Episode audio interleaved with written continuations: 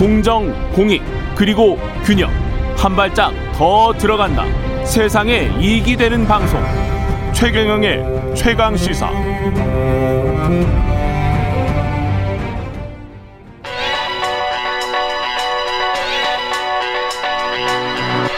최강 시사. 김한의 눈. 네, 김한의 눈 시작합니다. 한겨레 신문 김한 기자 나와 있습니다. 안녕하십니까? 네, 안녕하세요.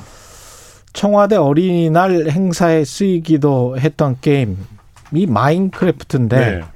마인크래프트를 국내 청소년들이 지금 이용을 못 합니까? 네, 못하게 됐는데요. 예. 어, 지난달 2일에 마인크래프트의 성인 게임화를 막아달라 이런 구- 청와대 국민청원이 제기가 돼서 이제 이슈가 됐는데 예. 이게 마인크래프트를 초등학생을 키우는 학부모들은 다 아는데 예. 뭐 초등학생들은 사실 이 게임 없으면 못 산다고 할 정도로 예. 대세인 게임인데요.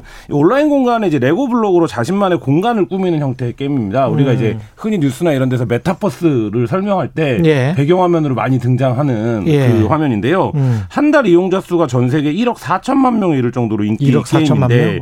지금 말씀하신 것처럼 지난해 5월에 청와대가 어린이날 행사를 비대면으로 진행하면서 음. 이 게임에 이제 문재인 대통령도 등장하고 뭐 이런 이제 어 그 영상을 만들어서 화제가 되기도 했었는데 예. 이게 이제 왜 19금화 논란이 벌어졌냐 갑자기 무슨 게임에 뭐 폭력성이나 선정성이 생겼냐 이런 게 아니라 예. 국내 제도 때문입니다.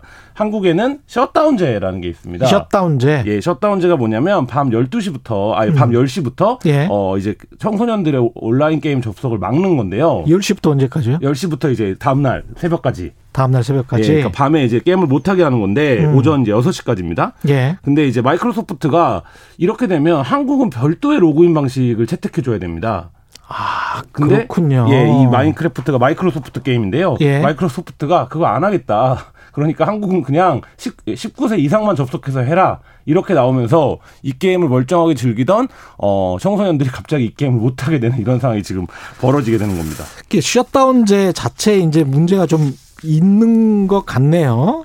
지금 상황을 보니까. 이게 이제 도입 때부터 굉장히 시끄러웠던 법안이에요. 그러니까 예. 청소년 보호법 26조인데요. 예. 인터넷 게임 제공자는 16세 미만 청소년에게 어, 오전 0시부터 오전 6시까지 새벽 시간 동안 인터넷 게임을 제공하면 안 된다. 이렇게 이제 규정이 되어 있는 어. 거예요. 이게 이제 그 도입 개정 당시에 도입 당시에는 예. 청소년들의 뭐 학습권, 수면권 이런 걸 보장하기 위해서 이제 한다라고 했었는데 음. 이 부분과 관련해서 이게 이제 과연 적절한 통제냐 야. 나 이런 논란이 하나 있고 지금 와서는 이제 보니까 이 법이 제정됐을 때랑 지금이랑 또 미디어 환경이 완전히 달라진? 겁니다. 그러니까 왜냐하면 그때는 주로 PC 게임을 규제하기 위해서 이 법을 생각을 했는데 음. 지금은 이제 초등학생들도 다 핸드폰을 네, 스마트폰을 그렇죠, 두고 있기 그렇죠. 때문에 예. 사실 이게 이제 개인의 행동이나 권리를 지나치게 통제하는 게 아니냐. 그리고 사실 이제 이게 그 미디어 환경이 또 한 가지 달라진 게 그때는 국내 게임 중심으로 문- 이 문제를 생각을 했기 때문에 우리가 이제 밤 시간에 통제하자 이렇게 됐는데 예. 지금은 이제 전 세계가 연결되어 있는 시대가 되어버렸기 때문에 그러네요. 과연 이게 이제 시간 통제가 적절하냐 뭐 이런 여러 가지 이제 논란에 부딪혀 있습니다. 그 그때는 왜 도입을 해- 했던 겁니까? 그리고 그때 이제 게임 중독에 빠졌던 그 아이를 둔 부모님들 같은 경우는 굉장히 또 좋아했을 것 같기도 하고요. 제가 2005년도, 4년도, 5년도쯤에 이 예. 이제 셧다운제 공청회 토론 도입 개- 그 국회 음, 공청회 반대 토론? 예, 예. 했었는데요. 반대 토론하셨군요. 네네네. 예. 근데 이제 그때 이 법을 도 주장했던 국회의원분이랑 이제 음. 공청회가 약간 중간에 쉬는 시간이 있었습니다. 예. 근데 이제 그분이랑 교수랑 무슨 얘기를 했냐면 어. 아, 우리 애들이 게임을 밤새도록 해갖고 너무 죽겠다. 아, 두 분 다 그런 네. 아이가 있었구나. 네. 그래서 저한테 이제 제가 그때는 결혼하기 전이었는데 예. 김 기자도 예. 결혼하고 애 낳으면 생각이 달라질 거다. 생각이 달라질 네, 거다. 이런 얘기를 아. 이제 하는 거를 여- 뭐 예. 여- 사담으로 들었었는데요. 예. 당시에 이제 그게 그 논리였습니다. 그리고 청소년들이 그때가 이제 처음 어 말하자면 기성세대가 어 이렇게 청소년들이 게임만 해갖고 어떻게 하나 예. 이, 고, 이 이제 고민에 빠졌을 텐데 음. 그래서 좀 강력한 청소년 보호법을 통해서 어 이 이제 청소년들의 게임을 좀 막아보자. 이런 건데 지금 이제 한 이 법이 2004년도에 논의가 시작되고 2011년도에 국회를 통과했는데 예. 한 10년 정도 흘렀는데 만약에 지금 음. 아, 청소년들이 게임을 못하게 우리가 법으로 막아버리자 예. 이런 논의가 개- 발의가 된다라면 음. 이게 통과가 될까 지금 이제 말하자면 지금 생각해도 좀 아 그게 너무 좀 지금의 인권 감수성이나 의식하고는 좀 동떨어진 아니 동떨어진 너무 옛날 일 아니야라는 생각이 드는데 그때는 네 통과됐으나 그때는 이제 통과가 됐었던 거죠. 아, 이게 쉽지 않네요. 사실은 제가 미디어 공부할 때 이 휴대폰의 중독성에 관해서는 네. 좀 공부를 했었기 때문에 저도 이게 좀 걱정을 하는 편이고 아이들한테 고3 끝날 때까지 휴대폰을 사주지 않았어요. 아, 스마트폰을요. 예, 스마트폰을 사주지 않고 투지폰으로만 음. 아이들이 있었기 때문에 SNS나 뭐 이런 거를 전혀 하지를 못했습니다. 예. 음. 그러니까 그 부분에서 많은 연구자들이 미디어 연구자들이 최대한 스마트폰에 늦게 진입하는 게 좋다. 늦게 진입하는 게 좋습니다. 예, 이런 이거는 이미 검증이 된 거예요. 네, 연구 결과 예. 있는데 이게 이제 이 미안합니다. 네, 청소년 여러분.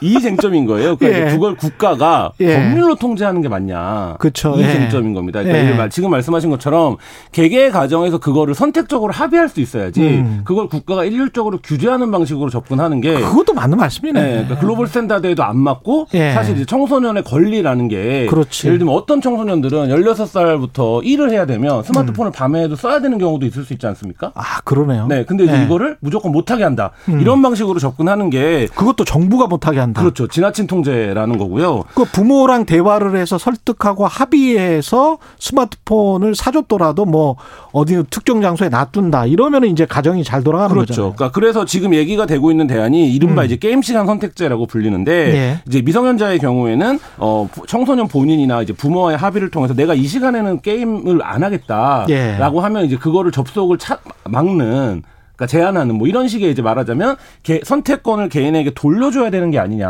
아. 뭐 이런 이제 요, 요청이 나오고 있는 겁니다. 아까 청소년 권리 이야기 하셨는데 청소년 권리 문제가 이거 게임할 수 있는 권리 말고도 다른 게 많지 않아요. 그렇죠. 사실은. 근데 한국 사회에서 계속 유해되는, 그러니까 오늘의 존재로 보지 않는 게 이제 청소년인데요. 예. 우리가 어렸을 때 많이 들었던 얘기지만 대학 가서 해. 그렇죠.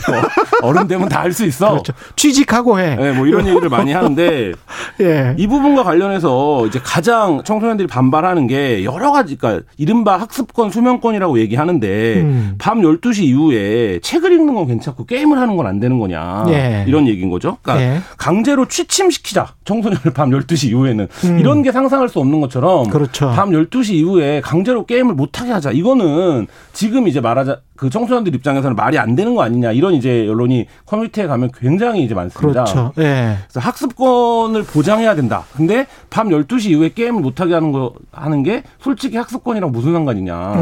그러니까 예를 들면 그 시간에 자면 오전에 공부를 더 많이 할 수 있다는 건지 예. 아니면 게임을 하지 말고 음. 공부를 하라는 건지 예. 그리고 왜 그걸 법률로 통제를 하는 거냐.